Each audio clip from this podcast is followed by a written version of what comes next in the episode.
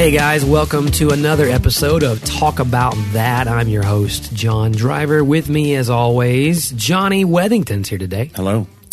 And uh, we're going to uh, sit down and do a little Banter Town today. We are taking you all the way down. All the way down to Banter Town.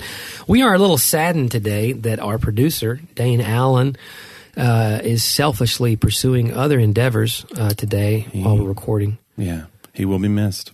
He will. He will. And so um, I'm, um, you know, we're doing this without him. And a big shout out to him, though.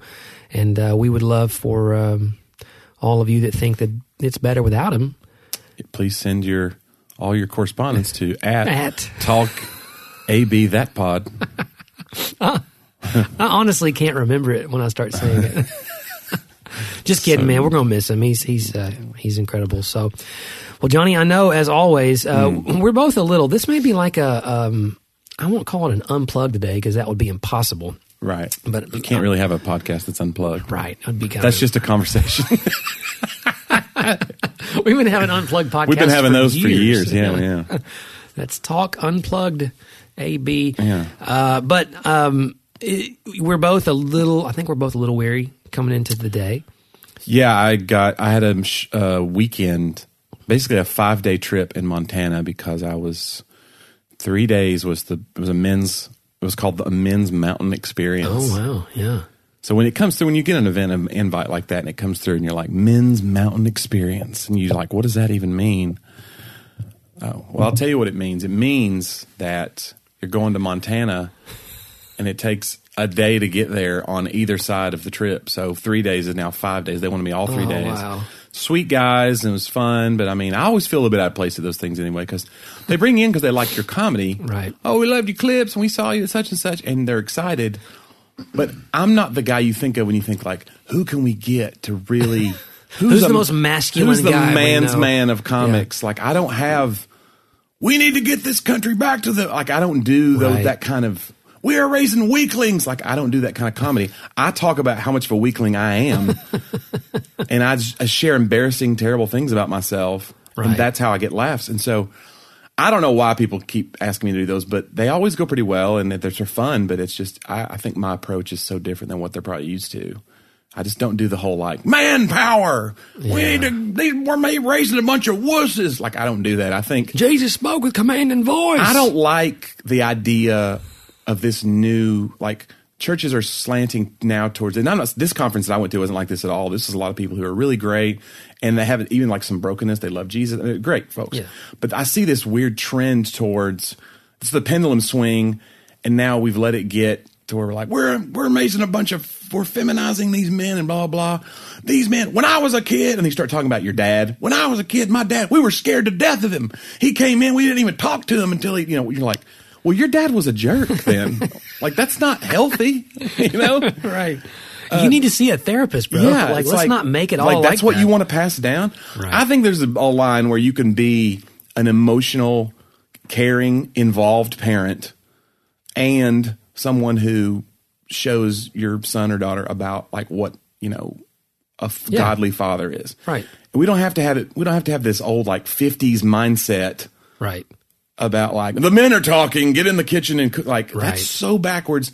And i'm afraid that's kind of what some of some churches think manhood looks like. And i'm always afraid of that because of you know. So anyway all that said it was fun but i got sick. I was in montana. We, we go to the middle of nowhere arrow peak lodge literally two flights a rental car drove up this mountain for an hour and a half gravel road and it's an encampment like out of a it's crazy. Wow. and it snowed six inches the first night we were there. No there was bear there was bear poop In the uh, snow. in the camp. And so they said well it the bears snowed bear poop. it's can you believe it? Montana's weird john. So it's snow uh, so bear was they said that there was a bear and it's so loud now with everybody being around but the bear will be back because it'll be quiet tonight. So just know that there will be bears i'm like oh well that's something these are like black bears i guess not Wasn't that a movie? There will be bears. There will be, yeah. I think it was Daniel Day Lewis. Yeah. he played a bear in that one. He really, he's an unbelievable method actor. I heard he became a bear for an entire year. That guy, he preserved the It's Union. devotion. Wait, that was another day. Okay. yeah. Uh, all that said, I was put up in a cabin There were ten cabins in a row. It was a ten by ten Wow. wood, just you know, basically just plywood box. Yeah. Had a bathroom and baseboard heat, and it was like the thing they pulled the Unabomber out of. Remember the remember the thing where he's all wild haired and and they pull him out and he's off the grid because he was hiding out, sending his manifesto to people. Him, Saddam Hussein, they were all just hiding. in. We that was I stayed in his cabin. Evidently, there was a, little picture. You could sign a little guest book. That's hilarious, man. So you had a good time though, and the guy you said they're good guys. They were, and uh, but yeah, it's a long. It was five days away, and it was a long time. But and now a I'm long back. time. And I got sick, so I started getting like a sore throat. Sore throat's like the telltale for me. If I start feeling like Yeah, me too. difficulty swallowing, I'm like, here it is. It's a sinus infection. Yep. Day one. So I had to go. Have you ever had to go to a, a walk-in clinic on while you travel somewhere? Uh-huh. Because you know if you wait till you get back home, it's going to be full blown. Yep. Just awful. That's what I had to do. So my doctor in Montana at the walk-in clinic was from Chattanooga. No way. She had moved there like seven years ago, so she was all like, "Oh, Tennessee," and And she was a fan, right? She had seen she you. had never heard of me Oh, okay. and did not want to know about me. but she gave me drugs, and I'm feeling somewhat better. But I still have a little bit. I'm on steroids. So, do, what do the steroids do to you? They're, it's fascinating some of the, how they'll affect certain people, Uh, you know what? They make me cranky. They do. Yeah. They, they get me real edgy, Irritable. And uh, and then sometimes they'll make my face flush and stuff. You know. Oh, they would give you. Okay, yeah. Yeah. I get uh, hyper, more hyper active. So I have to watch my word count. I'll You said start- more hyperactive, as Well, if that's already I'm your, sorry, yeah, your current state. Yeah. I get hyperactive. I think the word steroids in the culture is hilarious. I, I was literally sitting with uh, Andrew the other day, Yeah. and he was uh, talking about uh, a certain gym, like where you work out, you Mm-hmm. know. And he was like, "Dude," he was like, "Gold's Gym is like Planet Fitness on, On steroids." steroids. and he was serious.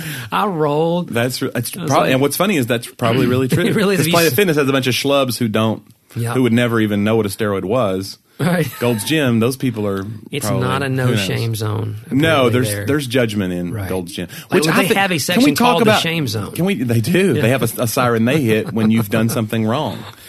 Uh, well, come on in, lunks. Uh, they Planet Fitness is fascinating to me because of that. Because to me, I'm out of shape and I'm trying to get back in shape. I know a lot of what to do, but I'm thinking about hiring a trainer for the first Sure. time in my life because I think I've always thought, well, I know what I'm doing. Yeah. But a trainer is like motivating. Some part of it's like you spend the money. I think you think, well, I got to do this. I spent money. That's not really true all the time, but but uh, I I need to be told if I'm doing something wrong. But I think Planet Fitness, their mindset is like, don't like. For all I know, I'm in. I'm on the buffering machine. I should not. this is not an exercise at all. And uh, I need to be told, you know, Right. that, hey, this is. And they're like, don't tell him, no judgment. And I need judgment. Right, I need judgment. Judgment's okay. Bit.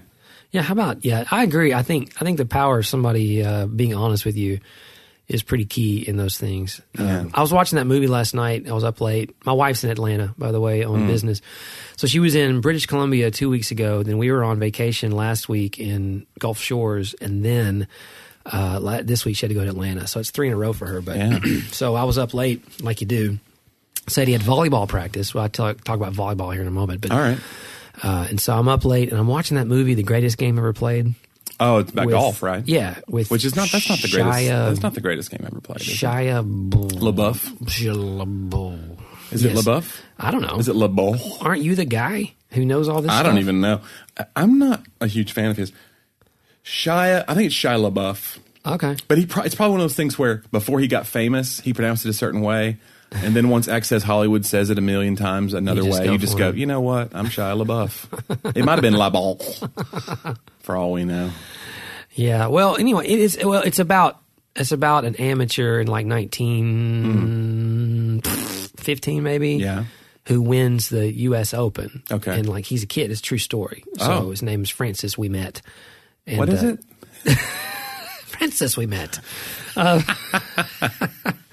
uh, it's uh, he's uh, it's O U I M E T pronounced Oh, okay. we met, and his dad's like working in the. Did he have uh, a very thick French accent that he was affecting there? no no Oh, not just that all. name. Yeah, just the name. I mean, his dad though is like working on the on you know for the city. I think it's near Boston, and his dad's working like in the not in a mine, but he's working on like public Yeah. works, and they're building tunnels and bridges, and Right. and it's this whole British versus American issue. It's all about class. It's a very, you never seen the greatest game ever played. I just don't. A movie about golf. I don't know, man. you would really enjoy. It. Like if it. it's not Caddyshack. Yeah, well, it's funny, but it's it's really well done. It's it's a lot of cool visuals on the ball. So like he mm-hmm. hits a ball and the camera does this cool spin thing where you're flying through the air with it. Uh, I mean, you know, and, and it's very touching too. But and it's a true story. That's Yeah. what's crazy. So he wins the he wins the U.S. Open as an amateur against all odds. But he his ca- caddy doesn't show up, and so he uses this little kid, and uh, the little kid's amazing. He's one of the best characters in the whole. Sh- and everyone makes fun of him and stuff, but the little kid knows exactly Oh yeah. what you talking about coaching.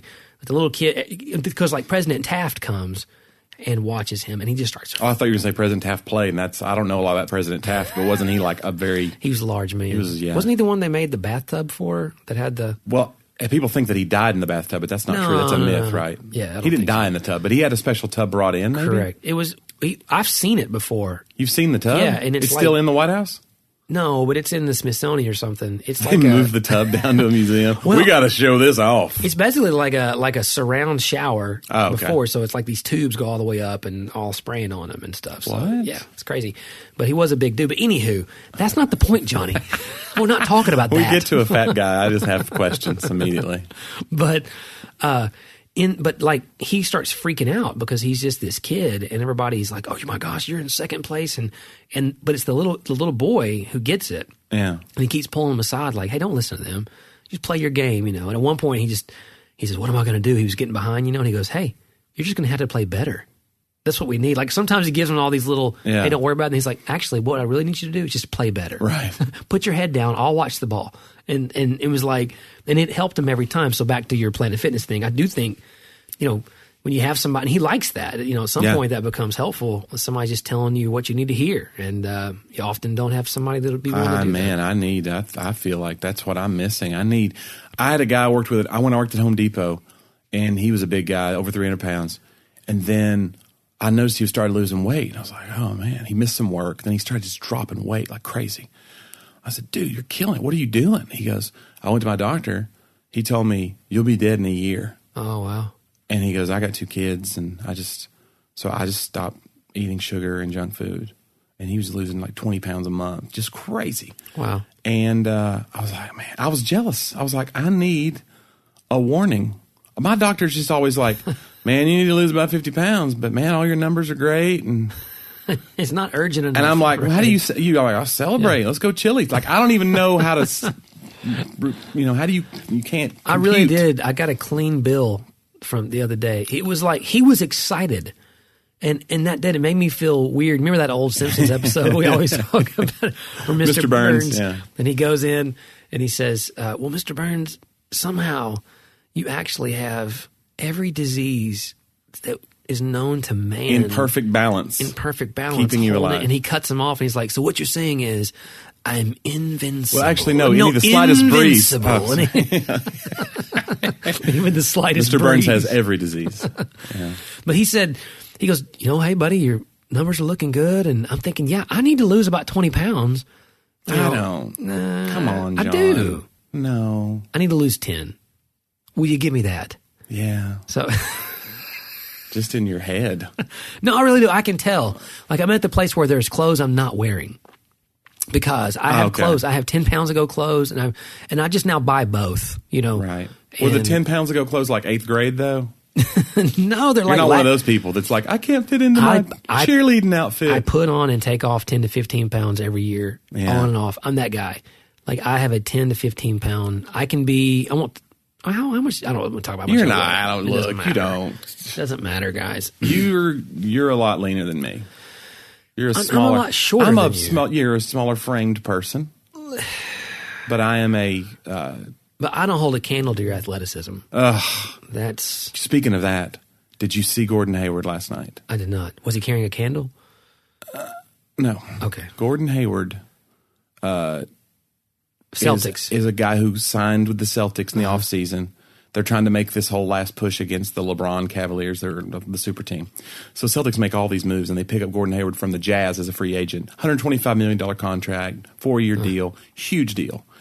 And five minutes into the game last night, which is Celtics versus Cavs, he goes up for an alley oop. LeBron's underneath him. He lands awkwardly. And then the camera pulls away. He's on the ground, and his ankle is an L. Oh, It no. stayed. Not only did it break, it stayed dislocated, and the whole crowd is like covering their eyes, and children are being rushed to the. It was bad, and uh, they had to come air. Ca- they had to reset it there because evidently you can't. You can't let it because the arteries Well, and stuff are in danger he of being die. cut off. Yeah. Yeah, you can Yeah. lose the leg or lose the ankle. So you, uh, yeah, he had to have it all, and he just goes off. So he's like his season's over basically. Wow. Um, and you just go, man, I've, it was so heartbreaking because I have trick ankles. I have really, really bad ankles, and I know you have ankle too, stories yeah. too. We were out here playing a game one day. you were here, right? Yes.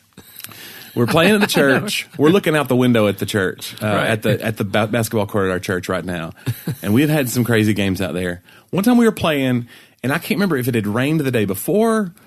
There was dew on the ground, or there was moisture in the ground because I remember that part. It was slick Yeah. and I was chasing a loose ball out of bounds, trying to save it, and I sling that ball back behind me, and I land wrong on my left ankle, completely roll it over. Then I go, what do you immediately do? Plant your other foot to quickly. this. I planted that foot, rolled that ankle. I had two. I had two black and blue ankles. That's like I'm not laughing at you. that's like the Hall of Fame of moron. That's unbelievable. I just remembered that it's one of those things like you watch it where a guy can't stop falling. Yeah. You know, like he stumbles across a parking lot, you know. Mm-hmm. How does a man turn both ankles I don't know, man. at the same time? It's a somehow? gift. Well, I broke my ankle last year playing basketball on that same court. Man. Went up for a rebound. You know, I was up around the rim, obviously. It was a long way Right. to, Oh, to sure. come down. Getting ready to throw down a tomahawk. yeah.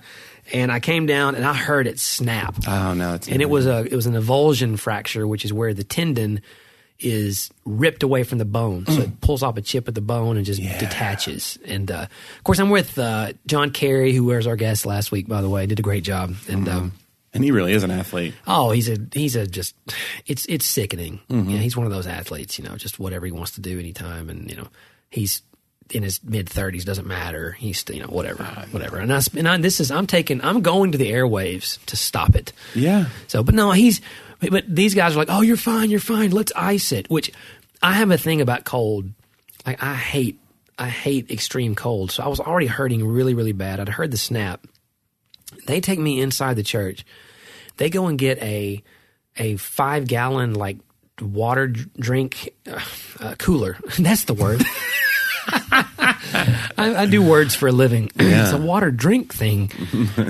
you know, the one with a little spout on the bottom Yeah, of it. sure. And so, which by the way, I just I just wondered right now if anyone ever cleaned this out after this happened. Because we've been using it for events. Uh-huh. Anywho, so no one from church is listening. But they filled it up with ice water. Yeah. And stuck my foot down in it. Yeah. Which my foot's too big to Is that what you're? in Is that what you're supposed to do? That's what they said. If you ice it immediately, they just thought it was a bad sprain. And, you know, that's what they would do. It hurt way worse. Mm. Yeah. Because number one, I hate cold, and number two, trying to stick my foot and you know, Yeah, they're. It's not going to fit. It did- Even though you have a dainty foot, but well, I have a long foot though, so Yeah. it, it was like my toes are all curled up, and I sat there and tried to take it, and I I rolled over and threw up, like because it had this just extreme shock pain. or something, Yeah, something too. like I, ro- I rolled over and, and threw up. I was like, okay, I would rather have a broken ankle Yeah. than stick my foot in that ice right now. For God's sake, yeah, please. that's that's so funny too. Like I know, like some guys mean well, but everybody becomes like a medical expert. Like people tell you to try to put butter on your burns. Get some butter. You don't put butter on burns. What are you from the fifties? Get some pumpkin spice while you're at it. Sprinkle it. You feed a burn. You starve a wait. You feed a bird. Put a cheeseburger on it. lick it. It'll be better. Yeah. Yeah, I don't I don't um I appreciated the guys trying to help. And if it would have been a spring, You still are friends with these people, and No, like, no, this well. ended everything. Oh wow. So no, it was Jason Payne and John Kerry. I forget. Known medical experts in Yeah. their field. Yeah. And I think we were I'm trying to think was Josh with us. Was it two on two or or or was it 36? I don't remember. But it was bad. And Mm. that is, I haven't, I don't think I've officially, because I was in pretty good shape right then. And Mm-hmm. that was two falls ago. Yeah. Mm. I've never recovered completely from that. But ankles, man, they're no, they're no, no small deal. It's amazing actually that it doesn't happen more because these guys are so high up in the air on in the NBA. They land awkwardly all the time, and it's like your body becomes resilient to these weird uh, angles you put it in. But dude, every now and again, I mean, it's happened twice in the past few seasons. Paul George broke his leg completely over, uh, and it was higher up towards his knee. And it just folded over, just like it was unbelievable. And hair cast, and he missed a whole season. Now he's back. It's amazing how people bounce back too. Yeah. It's almost better to break it. They say sometimes. Maybe I don't. That's what I keep hearing, but I just don't. I can't imagine that. so true. if you're in the middle and you think your leg might break, go ahead and break it, Go for it. Like, does that feel better, John? you know who it's not better for? Horses. I think they would prefer a sprain every time. yes. Yeah. I think so. You get the shotgun out. It's a sprain. The horse just he can talk. I'm a horse. Fine. My horse learned to talk. Oh, that's funny. Hey, speaking of talking animals, my my dog. Mm. Talk about that. my dog Brutus is here with us again today. He is, and Brody's awesome. Yeah. He's sleeping. He's sleeping and he's twelve. What kind of dog is Brutus? John? He is a Bichon poodle, a Pouchon. Pujan is what they call him. Yeah, right? Yeah. Or Which is how that's how originally Shia LaBeouf used to pronounce his name. People don't know that because it's Shia Pujan. yeah, he's uh, He's got a gray face now, which I hadn't seen him in a while, and a little black dog with a gray face makes me just like I can't take it. It's so cute. he is a very cute dog. Would you say that? Uh, would you have any gray Pujan? I'm sorry, that's so stupid. I don't know why. That's dumb. But gray Pujan. Uh, Oh, a gray faced dog though is just I can't take the cuteness of it. It's so sweet. Well- little, little dog. Yeah, they say wisdom comes with gray hair, but I don't think that counts for him. Well, dogs stay at like a two year old. That's what I've heard from most people who work. two year old dog or two year old person? They stay like a two year old kid. So the, their mindset. That's why they're always excited to see you, and they always they stay in that mindset of like Yeah. if they think you magically appeared every time. every time. Yeah. No, he is. He's and, and, and especially when Laura has to travel, and I don't want to leave him up all day. You Yeah. know, but he's uh he's hanging on. But I do. Do, do you talk? Listen, let's be honest. We're going to talk about that. All right. I have a voice for my dog. You mean a voice that you use Correct. for your dog when Well, you yeah, talk to he him? couldn't, Johnny. I don't know if you know how. No, no, no. I don't mean that. I mean I talk baby talk to my dog. You're saying you do Brutus's voice for him. yes. You have a proxy Brutus voice. I have a proxy Brutus voice. No, that's insane. what I'm doing is what every pet owner does. I go, "Who wants to? Who's your boo boo daddy?" You, what you do is you say things as if if Brutus could talk. Uh, maybe I've said too much. You've Well, said say- way too much in Brutus's voice. Well, my daughter loves it. So you know, part of it is we're having a. So sometimes, do you do it when she's not there? Johnny, that doesn't matter. Then it's not for her. You're such a weirdo.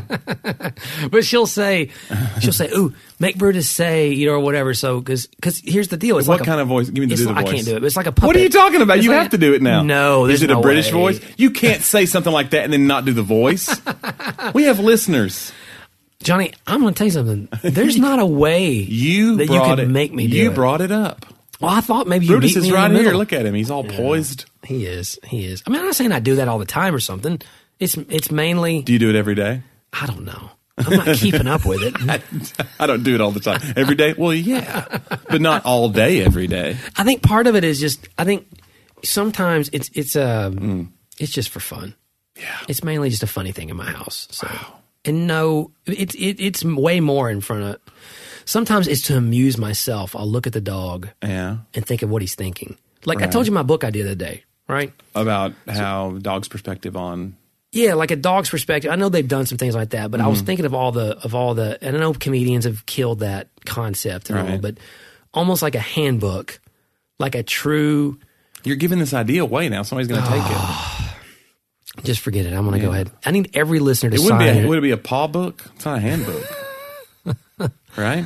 It would be a Paul book. It- Now you want you want to be cutting. in Mm-hmm. I the want writing credit. I just wrote a Sorry, Johnny. write a line, get a third. Write a word, get a third. Isn't that the how it is I in did music not business? sign an NDA, so and Write a line, my residual's fine. and there's no record of this. So oh, yeah, you're right. right, but, So you put. I want to say this about you because we're picking on you now. yeah, it's okay. By we, you mean you a I'm the only other one here. When we were doing check for the podcast, you put in uh, your headphones and you said, "I can't hear in the left side," and I said, Well, I don't know. And you were looking around what setting could be wrong, and then you realized you had one headphone in for the podcast and one of the headphones from your Bluetooth. from your Bluetooth. And that's why you could only hear one side because you're an idiot. I am an I'm a big dumb animal. Well, Um, but this happens because you have a lot of you have a lot of stress going on. You have book deadlines, you have things going on, yeah, and that's when stuff like that falls through the cracks. yeah. I used to lose when I was with the band, and I was when we were doing that a lot, and I was running a ministry. I was running a group home ministry, housing ministry, and nonprofit, and I had was I had 35, 40 lives in my care, basically Right. twenty four hour around the clock care. There's something about that that makes where you put your cell phone, where your drink is, where your keys are. That is so you Suddenly- it's suddenly you difficult, never yeah. know. You can't remember your name. I know. And that's when it happens. And I, and I know parent. I don't know a parent, but I, I know parents. That's what happens. You just no wonder. It's a wonder you remember anything. Well, I remember when you were stressed like that. You used to have one of those big brick phones. that Yeah. had the the uh, the walkie talkie. Nextel was what it was called. It was a. Nextel phone. and you would leave it everywhere. Yeah. And I'll never forget that show we were doing up in Sevierville, and you, you left the phone on the trailer hitch. on the trailer hitch, and we're driving. We're like, for some reason, we're in the main van. We're always in. We're in two vehicles. Yeah. and um, somebody calls me from your phone who found it in a ditch because I was the last number. Yeah. And so I went and met them, got your phone. and then called Finley's phone, our bass player. I called our bass player, and I was like, "Get the phone to Johnny." and you, you always acted like I was so mean to you right there. I was like, "Hey, hey, where's your phone, genius?" and I go, I got it right here. And you go, wrong. Yeah. I've got it right here, stupid. I don't remember being that You, mean. I think you were amazed because you had lost a couple of phones.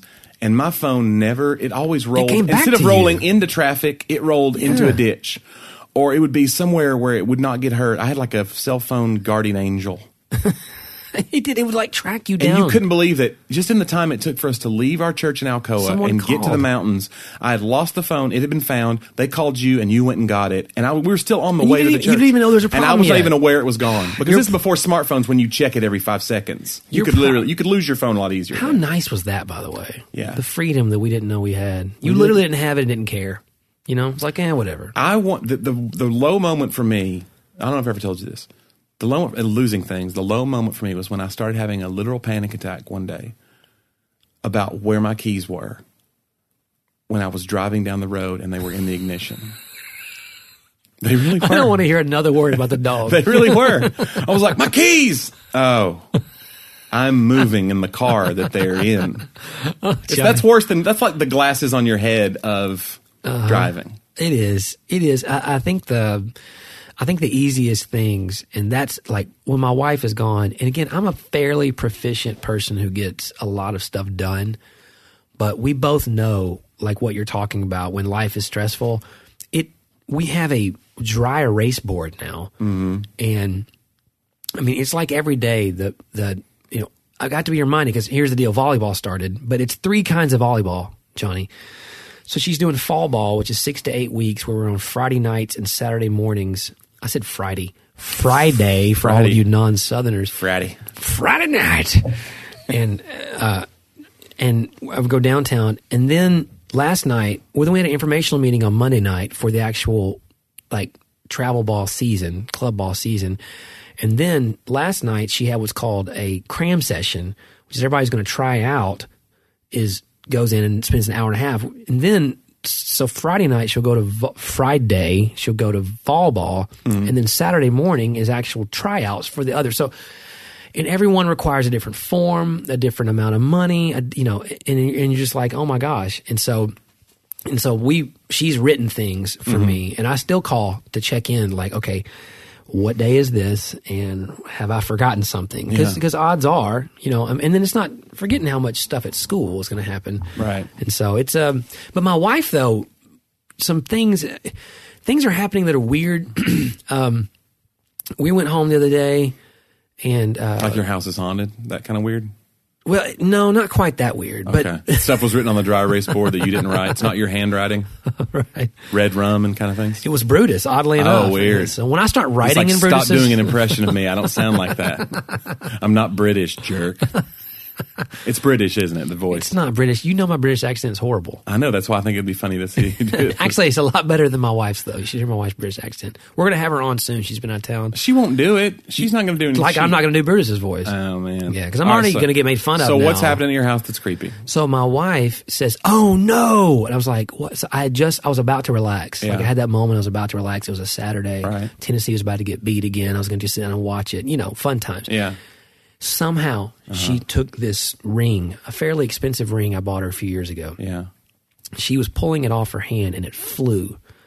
It flew and somehow bounced into the ductwork. Went into the return of the air conditioner and down into our central heat and air system. Oh no. And she said, I heard it go ding, ding, ding, ding, ding. I was like, it, it would be a one in a million shot Right. to It try doesn't to land and get caught on the thing. Right, it had to go through the little. It went straight through somehow, and it was like the magic bullet went straight down. So I go under the house, and you know the ductwork's covered in insulation, everything else. Yeah. I literally take a knife and some tools and start punching holes in the ductwork. I can't leave it. It's like it's money. It's too much money Yeah. to leave, and it's her favorite ring, you know. And so I, I start sticking my phone in the hole, looking down with a video, trying to see which side it's on. And the thing had somehow traveled. If you went into my bedroom to see, it traveled like almost the length of the wall at, Wow. at a 90, which I don't know how. Like it fell where it should have just stopped. But Are you gravity. sure she likes this ring? This seems like a lot of velocity. I- I- It- what do you know? It flew off her hand, and now I have to buy her a new one. if she did hate the ring, there's no chance she would have had the skill level to drop it vertical and watch it turn and travel. I kid you not, about 20 feet. Uh. I don't know how it could have possibly done it. And you would think the airflow coming the other way would have. It's not like it's getting sucked in down there because the Uh. air is moving the opposite direction. Unbelievable. And I, I punched three holes, three holes to find it. Yeah. And I finally found it. I can't believe you found it at all. That's crazy. well, I mean, I, I mean, just couldn't give up. It was about an hour, and uh, Man, you saved the day. I did. And now she's like, "Can I get a different ring?" Well, what she doesn't know is two weird things are happening. I go to open the front door yesterday. Yeah. The front door won't open. Oh no! Somehow, like like a the little the little thing by the knob has wedged in there. I've tried to take a pair of needle nose, tried to open the other side. I'm going to have to get the door off the hinges, and right now I'm just leaving it closed. So you go on the other door. I'm just going the other door for You now. have a door that doesn't work. I have a door that doesn't work. and My wife It's doesn't just know for it. show. It's, It's- like those. Remember those when you go to like a Best Buy or whatever, and they'd have like the entertainment centers, and they'd put the fake TVs, Right. or like Kmart. It wouldn't be a real TV. It was like it was like a pl- plastic TV that Yeah. you could just lift up. It was two pounds or whatever. Now that's what real TVs weigh, but that's what you have. You have a door that's that. And I keep waiting for someone to knock. Like it's just going to be, uh, what are we going to say? Just act like we're not home. I guess I'm not going to tell them to go around the side. You know, come to the back. I mean, it's just going to. I can't answer the door until I fix it, and I don't have time to fix it. It's just great though if you need to turn somebody away who's like selling magazine subscriptions The door's or broken. Jehovah's Witness or whatever. Right. Yeah. Right. Yeah. Well, it's The just, door doesn't work. It's like you can just say no, sir. you don't need to make up a. you don't have to be a jerk. Nobody would have a door that was broken that they didn't fix. No, you don't understand. I'm not very handy. Hey, I do have to tell you, Johnny. If we wanted to make some money, though, Yeah. this volleyball business, like the It's guy, not- whatever money you're talking about, it's not worth it. If I have to play volleyball with you don't have to play. You just got to find coaches. I mean, girls. I mean, it's fun, and, and my kid does great, and these are great coaches, and, and we really enjoy the organization. Is Sadie showing a propensity and a, an aptitude for volleyball? Wow. Do you really apply the word propensity or aptitude to a nine year old in volleyball? Well, if you're going to spend a bunch of money, and put her in travel leagues. Well, it's not that we're spending just so much, it's that everybody. By the, you know that hundreds of people are spending that much, So that makes it altogether. If everybody gave a dollar, it's that principle. you know. but um, I'm so you're just you- part of a system Well, here's the deal. that oppresses young girls. and, and ascribes value to them based she does on pretty well. She does pretty well. Now she Yeah. she has my athleticism. If I'll let you know anything. Um, Oh, wow. She's like a baby giraffe. I always say she's very She long. have long legs. Yeah. and um, but she's really grown and she enjoys it. Enjoys the community of it and everything. But here's the deal, Johnny. The reason I tell you is, is Hmm. I already got the name, and the name's everything. Okay. I want to start my own volleyball company and call it Volleypalooza. Okay, first of all. Volleypalooza. Well, okay, first of all, Lollapalooza is a thing that was like a obscure that's an obscure 90s reference at this point, right? Do they still do Lollapalooza? I don't know. Are you going to break this down like it really matters? Volley. It's all how it sounds, Johnny. It's true. You're already casting doubt on it, which I could take you to court for. You're messing with my intellectual property here. And, uh, you know, anyway, I don't know. I Yeah. thought Volley would be pretty cool. I think you no, It's fine. So, guys, send in what you think to talk AB that pod forward slash edu, uh, and we'd love to hear what you think about it. Uh, I, I'm going to go ahead and pass. Do you pass in volleyball? I'm going to go ahead. I'm going to go ahead and bump. You do. Well, they do pass. It's a pass, yeah. Yeah. It's a pass. So, but Well, no, it's great. I, I was never uh, very good at uh, volleyball, but I was. you're even- tall, though. Well, I wasn't tall until I had a I had a growth spurt. I grew like a nine inches over my summer year, my freshman year in high school. So I was like five. Was Nine like, was like- inches? yeah, I was like five eight, like five six, and I just grew. Wow. All this. So I grew to like six two, and just had these weird like I had size thirteen feet. I tripped over, and Wow. that was weird. That's a that's a, in, in a summer you grew nine inches. Uh, it seemed, seemed it was it was over like course of like six months. wow. Yeah, I just like all of a sudden had this. That's like hulking up. Well, it Like wasn't. Hulk grow. I'm gonna go ahead and tell you it was not like hulking up at all, except for like the awkward and the, the shame that he feels. you know, like at the end of the episode when his clothes are torn and he kind of is slinking away, and then you see him hitchhiking at the end while the little thing plays. I felt that a lot in high school. Did you know? I didn't hitchhike, but because I was too dangerous. My mom was really overprotective. Well, you know, we're talking a lot today about. Um, it seems like we keep coming back to to discipline, and uh, you and I were talking the other day about you know how much we weigh and whether we play sports. I didn't tell you how much I weighed. No, no, no. I'm saying we're all trying to be. I? That didn't seem like something I would share. No, no, I don't. You know, but um, you know, I've always found over the years that discipline like produces discipline. You know, you were saying I was I was telling you, and it sounds weird, but like if I have a meeting, if I have a meeting somewhere, Yeah. because I have this ten to fifteen pound thing, you know, going on, and most people can't even tell. Most people can't tell. I'll lose ten pounds. I'll work hard and you know, and it's okay, but most people in my life can't tell because I'm I'm not wearing I don't wear skinny jeans. I'll put Yeah. it that way. You know what I'm saying? Right. Um, I wear normal clothes. Anyway, so I was really I want to have a skinny jeans conversation with Dane when he's back. I do. I, I, you know, they make skinny jeans for fat people. They got to be called something. Volley. They're called Slim Fit. Oh, like they're they're they're the whole tight around your ankle thing. tied around your ankle, tied around all of it, like a sausage casing. It's uh, it's unbelievable, and uh, yeah, I just I don't I don't know I don't get it, and it's not even a it's not even a fashion thing. For Right. Me. It's really really not. Although I I don't like it Mm-hmm. fashion wise, but who cares what I like? Because someone out there is just fashion's one of those things of somehow somewhere someone decides one day Mm-hmm. something is okay or good that was once bad. See, that's what gets me. When we first got married, Johnny, um, my wife said to me, "Listen, here are the rules," because I knew nothing. yeah, Look, just make sure you never mix browns and blacks. okay, Like if you have a brown belt, you can't wear black shoes. Yeah. Like you need to match. You need to have a black belt, black shoes, brown belt, brown shoes. Like that's Right. That that, that was a big thing, you know. And, and you know, I'm an agreement guy. We've talked about that, you know, before. I'm, I'm a guy. Again, when she told me not to change the tile, remember that episode? You know, then or she never changed the tile, then I, I that was the it deal. You felt, yeah, well, I lived my whole life off of that. And Mm-hmm. then, like, what, a couple years ago, you know, she tells me one day, actually, you can wear the brown belt, the black shoes. You know, everybody's doing that now. And I'm like, I'm offended. I'm Yeah. like, these these are the rules, and who gets Right. to change them, and why can't I change I don't think them? I've ever taken a fashion risk. I think I I just wear what I know is least likely to get me laughed at. like as a comedian, you're trying to control, like you're trying to control the narrative. right? Like you wanted to you wanted to laugh at the jokes. not at Yeah, what they you're are wearing. laughing because of why I want them. So I wear a lot of like uh, black shirts and jeans right?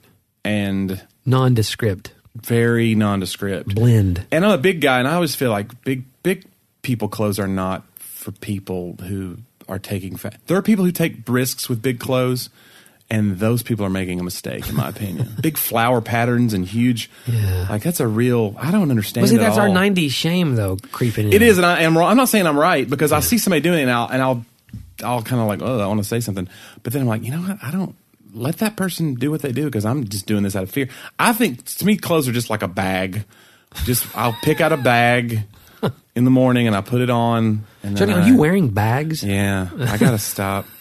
This burlap is itchy. You can't believe. Anyway, I gotta. But I am working on, like you said, the meeting thing. You, you have a meeting coming up. It's like a deadline, and it makes you look at your goal a little more clear. And I have a couple things like that coming up in my life where, oh, I'm going back to a place, or I, I have a photo shoot maybe coming up. Right. And so you're like, well, I can't. I can't take photos for the website looking like this. I got to at least pull it back. Or you look at something where you look because I have I have markers in my career. You do too because you have book jacket photos, but like and website photos. But I have literal markers of there's a snapshot in time of Johnny doing comedy on a stage, live action. Yeah. and here's what he looks like head to toe, and then. And then, then somebody will see me at a show and they'll be like, and you, you know, you go, well, I've gained 20 pounds since then. And they're just like, okay. See, how people say stuff to me because my, Yeah. my main headshot, I have a new new one now that's Yeah. actually in the podcast stuff. But before that, the one I was using till last year, Mm-hmm. I was 30 and I'm 38 now. But I was in the middle of insanity uh, and the workout. Right. but I was working out a lot and I had a lot of hair. And um, people will say, oh, one guy said to me one day, well, what happened to that guy? Or something. Wow. I was like, can we hire him? Yeah. Because I was like, you're like a shell. and that's the thing. Uh, what's so funny is, you know, I'm I'm a writer. I mean, I do. And my wife always goes, you know, John, they're really not hiring you based upon Right. It really doesn't matter what you do is probably different in that. Um, you know, you are being looked at. Now, I do speak on stage almost every week, or or It is different music. though. Like we talked about this too at lunch. I've noticed that people, even Christian people, because we did the Christian band thing, and when we were look, getting looked at by labels, we were immediately told. You need to spike your hair. You need to buy the weirdest clothes. You need to blah blah blah. Be a weirdo, Johnny. You should yeah. probably lose forty pounds. I mean, it was all that stuff was hinted at, but they didn't like tell me, "Hey, fatty." But I immediately went on a strict diet. right? Uh, and this is Christian. Yeah. Even Christian people want to get their music and their arts From know, pretty from people. pretty people. Yeah. But I think in comedy, it's off-putting to get comedy from really, really attractive people. And I'm fascinated by that. Like we don't want our comedy from Tom Cruise. We want it from Kevin James or Yeah. Jerry Seinfeld, Ray Romano, somebody that's kind of funny looking or looks like us, kind of a schlub. And there's there are there are uh, outliers to the rule. Obviously, there's Sure. some people that are out there that have broken through, but sometimes they face a lot more obstacles because they're attractive. Like an attractive female comic is.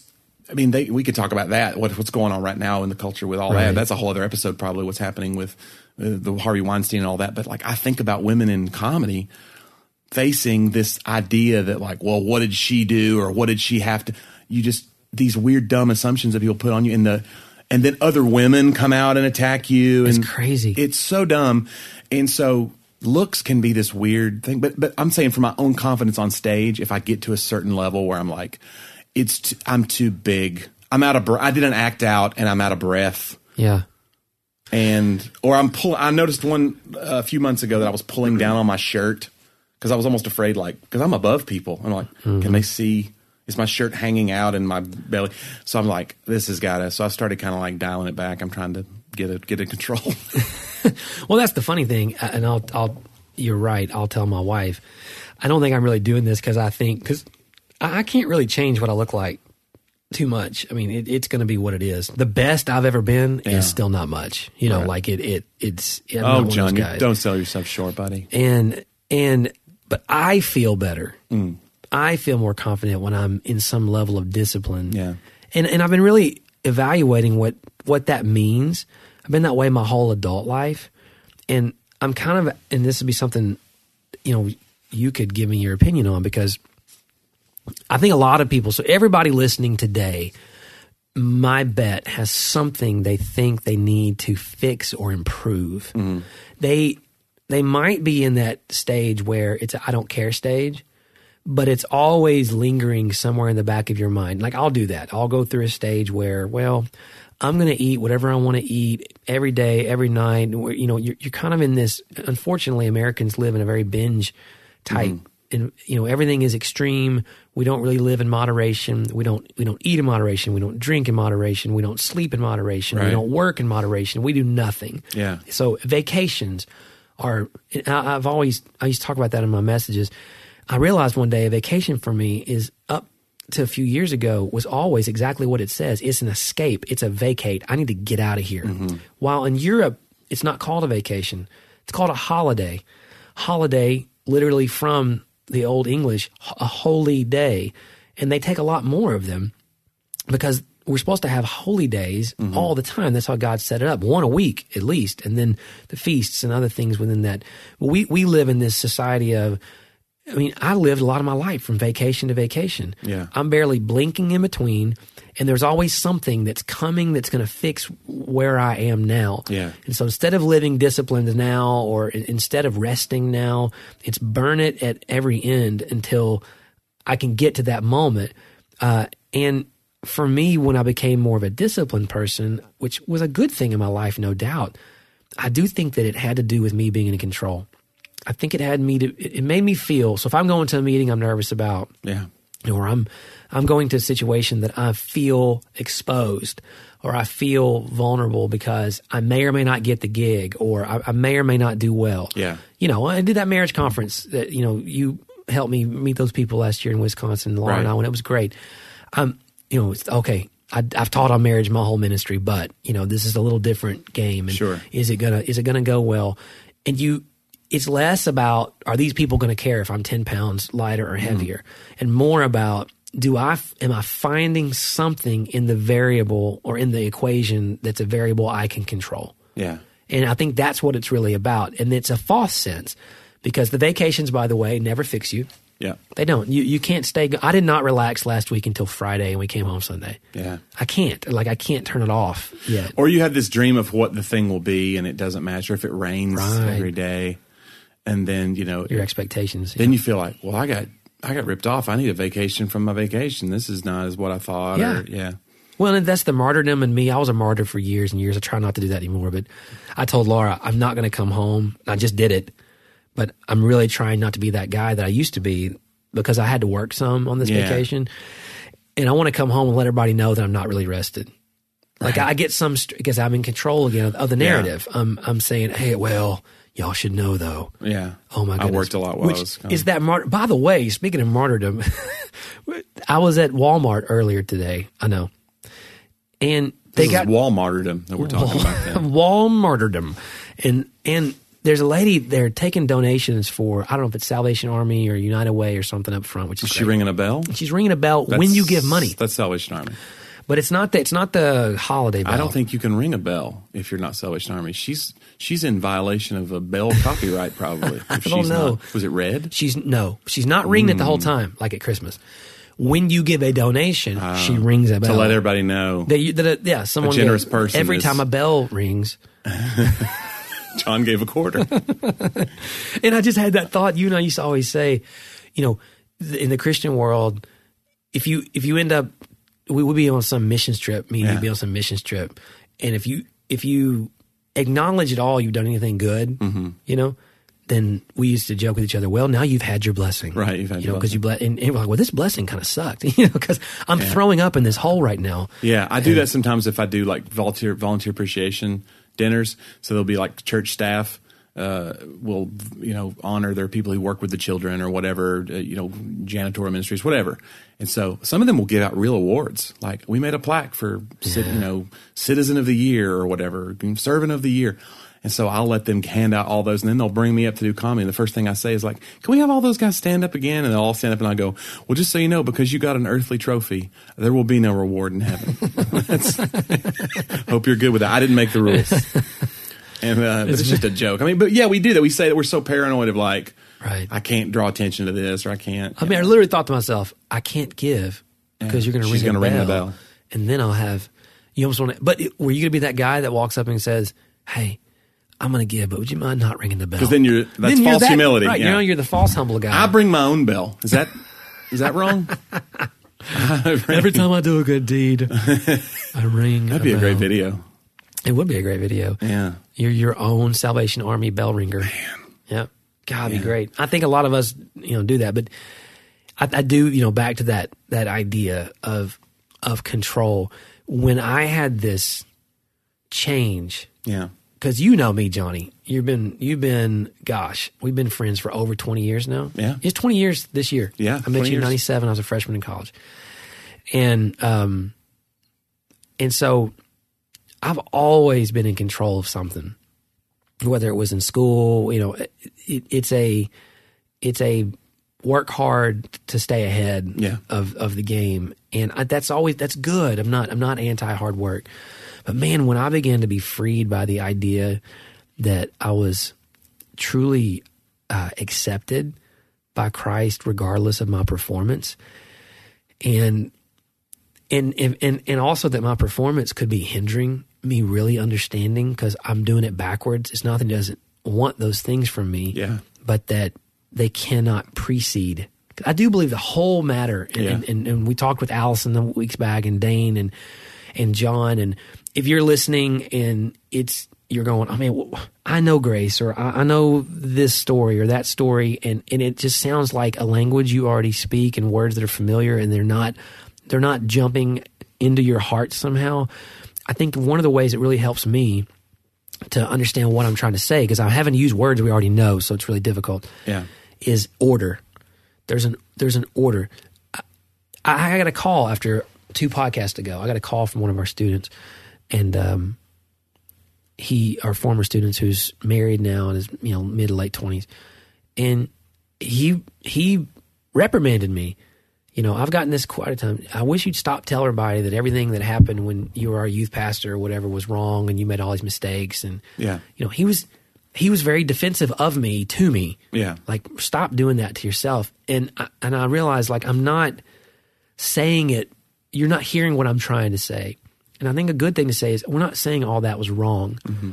or that that was bad. I'm saying there was a better order to the equation. I even had to call it an equation. Now it sounds like we're you know painting by numbers. But there was a there was a there's a right order scripturally. There's a right order to what Jesus does in us, and that order really matters. Like I like to liken it to the Star Wars movies.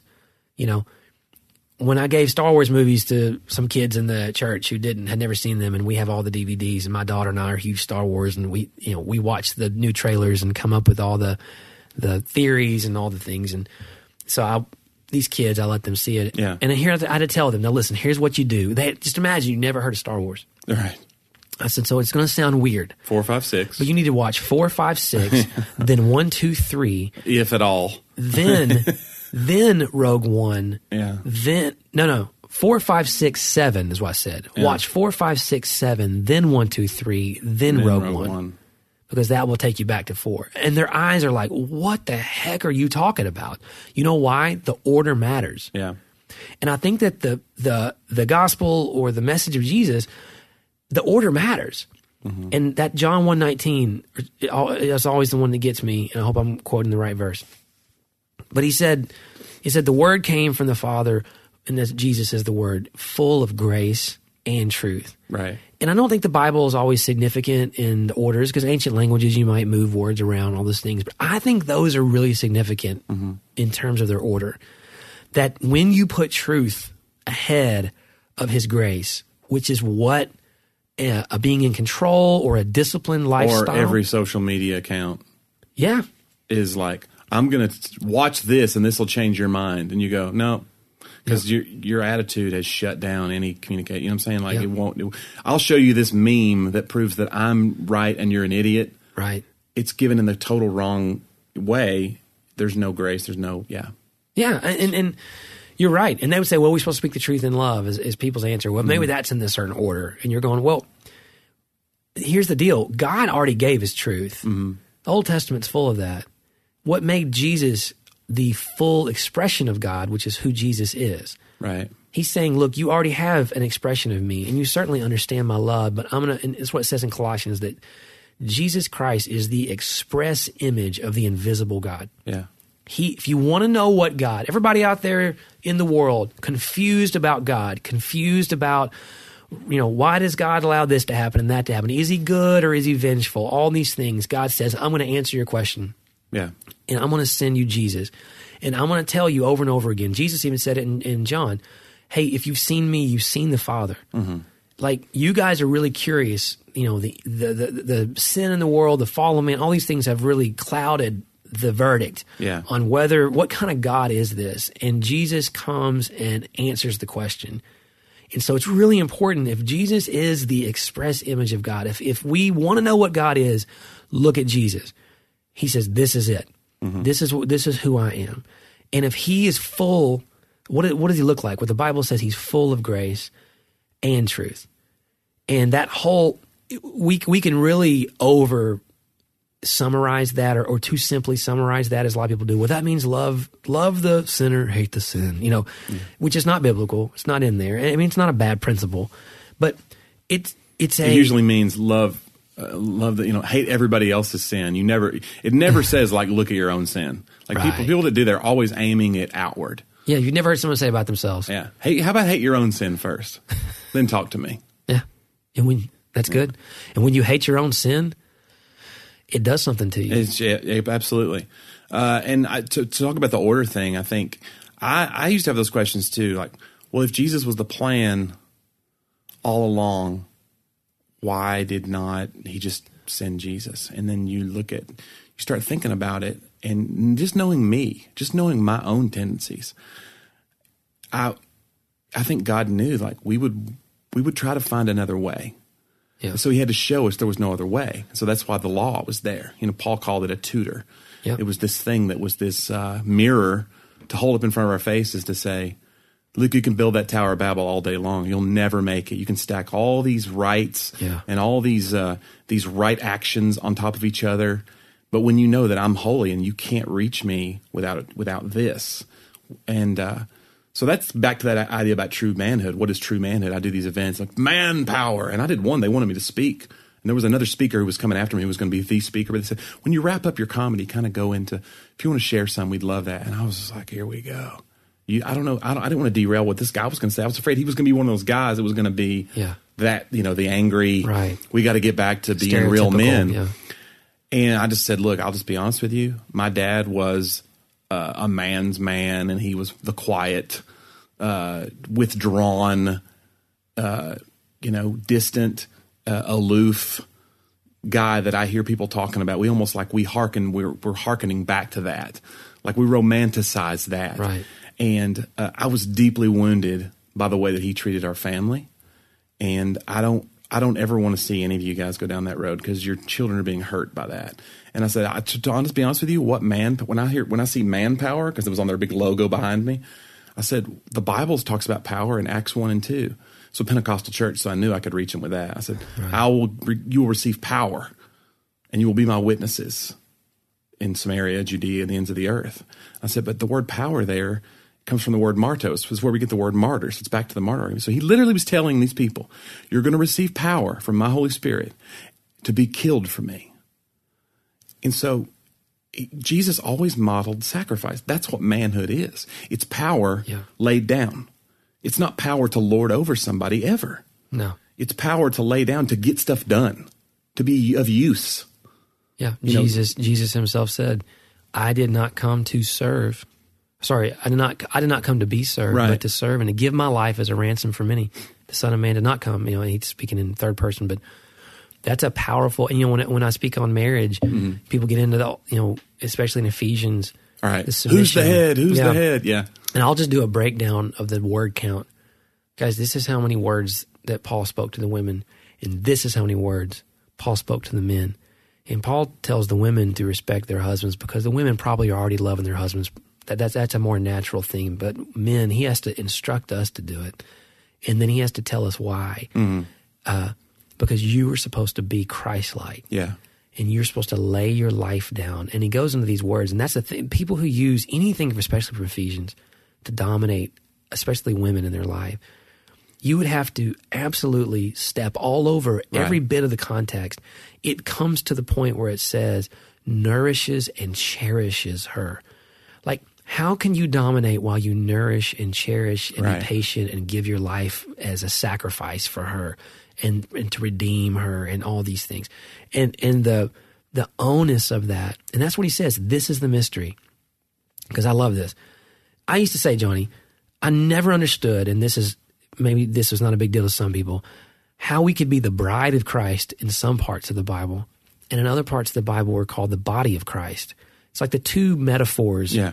Just and they're okay to have two different metaphors, but mixing of metaphors is a thing I try really hard not to do, and it's really hard because I want to do it all the time. I found I literally wrote an article for somebody yesterday, and in one paragraph I wrote about water as a metaphor, Mm-hmm. and the next paragraph I wrote about fire. And it was like right after it, and it John, was I've seen fire and I've seen rain. it was the it was like here are the floodgates open and the spark that I was like I can't do that. I had to change Yeah, them both the floodgates have put the spark out. Exactly. It's not going to work. And and then Paul says it right there. He says the thing I'm talking to you about marriage is the mystery of Jesus and his people. Mm-hmm. And here's the mist. And that's when it got me. He's telling husbands, he tells them, love your bride as you love your own body. yeah. And that's what he was saying. The reason we're the bride of Christ and the body of Christ is Christ loves his bride as his own body. Yeah. That's why those metaphors, I mean, it was like, it came alive to me. This Right. idea that I'm loved by Jesus as both because he loves me more than himself. He loves me more than himself. That's elevating me to that bride status, to that Yeah. place where this is a different kind of love, where we preserve and protect ourselves just naturally. Right. If someone came in here to hurt us today, you wouldn't, you're you're going to instinctively defend yourself or instinct, and that's Jesus. His instincts, like this, is full of grace and truth. This is his nature, is to love his bride more than he than, than he loves himself, and in the nature of his own his own body, and that uh, to bring it full circle. I started realizing all those disciplines mix for me at some point. point, and I'm even more spiritually disciplined, if you will, when I'm being physically disciplined. And that's a great topic for some more podcasts. You know, when I'm running, I'm a runner. So when I'm running a lot, I seem to be doing my devotions better and all those kinds of things. And that's all good. Nothing wrong with any of that.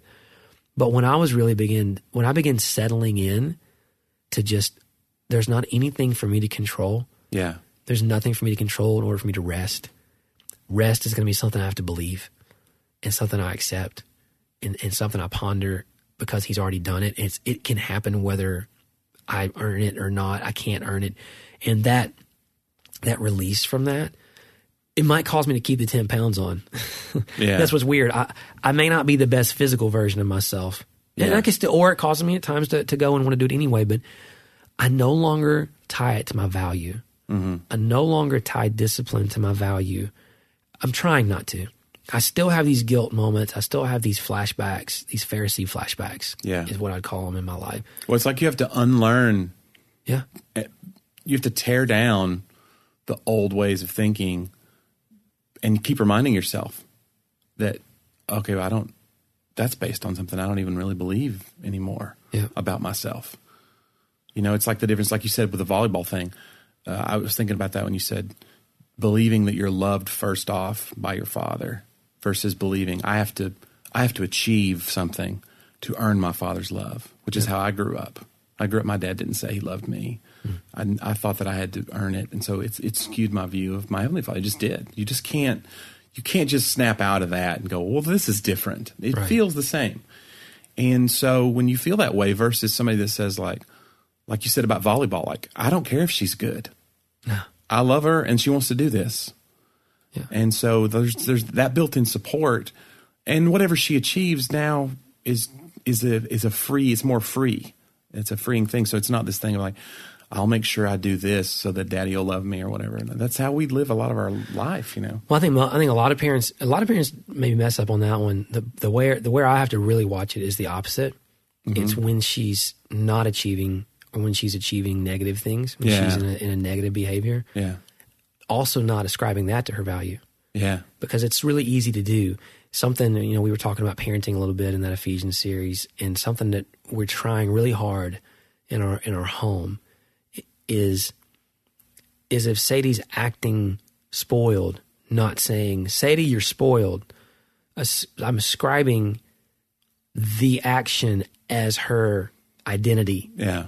but saying instead and there's not just words, but believing this, and, and it's been it's been it's good because kids will naturally. I'll learn this. I know I did. Kids will naturally ascribe the wrong behavior to their character. Mm-hmm. They're going to do that naturally. It's a part of the fallen nature. Condemnation comes around. You could be the worst kid, does all kinds of stuff, and you think you never feel bad about it. Usually, it's just some coping mechanism for your Oh no, condemnation. yeah, anyway. you always know. Yeah. you always know. We yeah. and and you'll go but to say to her instead hey you know listen you are acting right now in a way that i know is not you that's what's bothering me. Yeah. and you and i talked about that before where it said that the holy spirit comes not we said we always say the holy spirit convicts the world of sin. But if you read that verse in john it doesn't just say that. It also says he convicts the, he will convict the world of sin and of righteousness. Right. those of us who are in that relationship with him it's not it's not all the time just you're doing wrong you're doing wrong.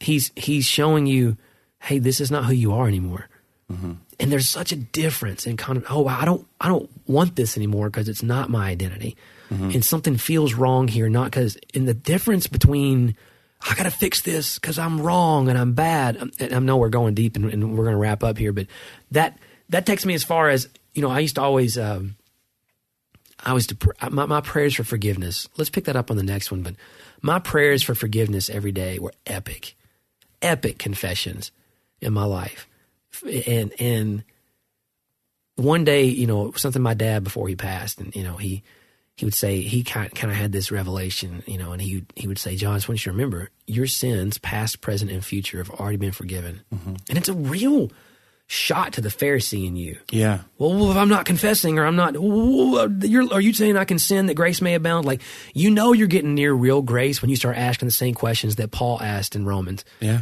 If you're not asking those questions, maybe your grace is a little watered down. If it's not making you uncomfortable Or it's enough, works based. It's uh, a Yeah. it's a cheat. You've achieved it. yeah, you you got your head wrapped around it, and you shouldn't be able to. Yeah. It's just not something. It should be so radical and so you know out there that you're you're not. It's not that you can't understand parts of it. So next week you said we're gonna you have a what like a you're you're gonna play us some of those forgiveness prayers. Are, can they be in Brutus's voice, please? I need to hear one of your forgiveness prayers from when you and Laura were dating. Oh gosh, those were those were warranted. Yeah, uh, yeah. a wife on. You were confessing to me back then. I was like, John, I don't want to hear all this. That's how you were so funny though. But yeah, you were always trying to be accountable. Like, uh, well, John, look, and I still believe in confession. Johnny, we made out a long time. I was like, oh, John, I don't. I'm married. I don't want to hear this. And then, God, I hated you so bad because you were married. Yeah, you did. You were like, "Yeah, I'm sorry about that, bro. I'm gonna go in here and sleep with my wife now." yeah, and I was just, and I didn't like- mean sleep with. I was like, God hates you so much. But no, we will. We'll pick up and and uh, and talk about that because that's that's that's where this is found. It, it all these things, the the order of it. We got to keep examining the order of it, and it's it may be the kind of thing that you're going, oh, that's a cool concept. Trust me, it's not. It's not enough to make it a concept until you can really begin picking it apart. Like you said, there's an unlearning. I still have so many habits, um, and no, they're not wrong. They're they're not. I'm not throwing them out. I'm not telling anybody. By the way, don't exercise or don't do your devotions or it's not a, not good. Confession is really good. I still talk to Jesus about those things, but I approach as a child who's already loved and accepted yeah, and that he's washing dirt off of. As opposed to I used to, I'd approached him as the dirt. Mm-hmm. I'm just dirt. I used, remember I used to write songs like that. I'm just dust. That's Old Testament. You know, I'm no longer the dust. I'm the body. The dust gets on the foot now. Yeah. I'm not washing away the foot. I'm washing away the dirt, and that's what Jesus said to Peter. And I know I'm going ahead of myself. That's what Jesus said to Peter. He says, "Hey, let me wash your feet." And Peter says, "No, you won't do that." And he says, "Well, if I don't wash your feet, you have no part with me." And Peter says, "Well, then wash my hands and my head as well." And we never pay attention to what Jesus said next. He who has already been cleansed only has need of his feet to be washed. right. And what he's saying is, I'm not. I don't need to remove. I'm not. I'm not removing that sin that is separating you from God. That's already been removed. Yeah. What I'm talking about is serving you because you're going to walk through a dusty, dirty world, and every day. I mean, you're. And this this cleansing is not unto salvation. Right. That's been that's done in me. This cleansing is is a different kind. And I used to approach every day as if my cleansing was needed for for like this Yep. status of You're gonna salvation. fall away. Yeah, Yeah. And it's a scary thing. Remember those we used to hear youth pastors all the time. My, my I kid you not, I know a good friend whose youth pastor told their entire group and it mm-hmm. messed him up. Told him that if you if you're a great Christian, not making any mistakes or anything, whatever that means, and you drive off a cliff Yeah. and you utter a cuss word right before you explode into flames, You don't have time to ask for forgiveness, brother. yeah, you're going to go, and, and it's like, oh my gosh. Yeah. And that condemnation of, well, then who could stand? That's what you should have called. Yeah, there's a comedian in uh, there's a comedian that's n- not even a believer. He grew up going to Christian camp though, and he has a bit, and it's so funny. And it's like people who are who grew up going to camp, and I'm still a Christian, but it still like hits me in the chest. He said we used to go to these camps, and one night the guy'd be like, "Yeah, you if you don't know if you don't know where you'd what you could die tomorrow. You could die tomorrow, kids." And he goes, and the thing was. He was the lifeguard the next day. Oh no! At swim time, to make you feel real uneasy. Oh my gosh. well, God's funny. Well, man, I had a great time, Johnny. Yeah, me Uh, too. you know, we did not have a guest today, and uh, We didn't we'll- call it. We didn't go into a coffin fit. We didn't. didn't have my my. Uh, Yeah, neither one of us. uh, pray for my. In fact, I'm getting ready to go to Edmonton, so pray for my uh, sinus stuff. I gotta get on a plane, and hopefully that's not going to be. Oh, you're gonna do great. Oh, come on. Yeah, you'll be fine. Just, Well, thanks. uh, well, and you guys check us out on all of our socials, and uh, be sure to subscribe and send it around to some friends and tell them to subscribe. And we're excited to hear all of the uh, comments that's coming from you guys. Leave Yeah, a review. subs- uh, leave a review and rate, and you give us how many stars or whatever, because that helps us get more uh, notoriety in the ratings. Make it a lot of stars. yeah. Yeah. But that's not how we attain our value or identity. No, it is for this. Okay. Oh, sorry. You're right. All right. Hey, See you guys. We'll see you next week.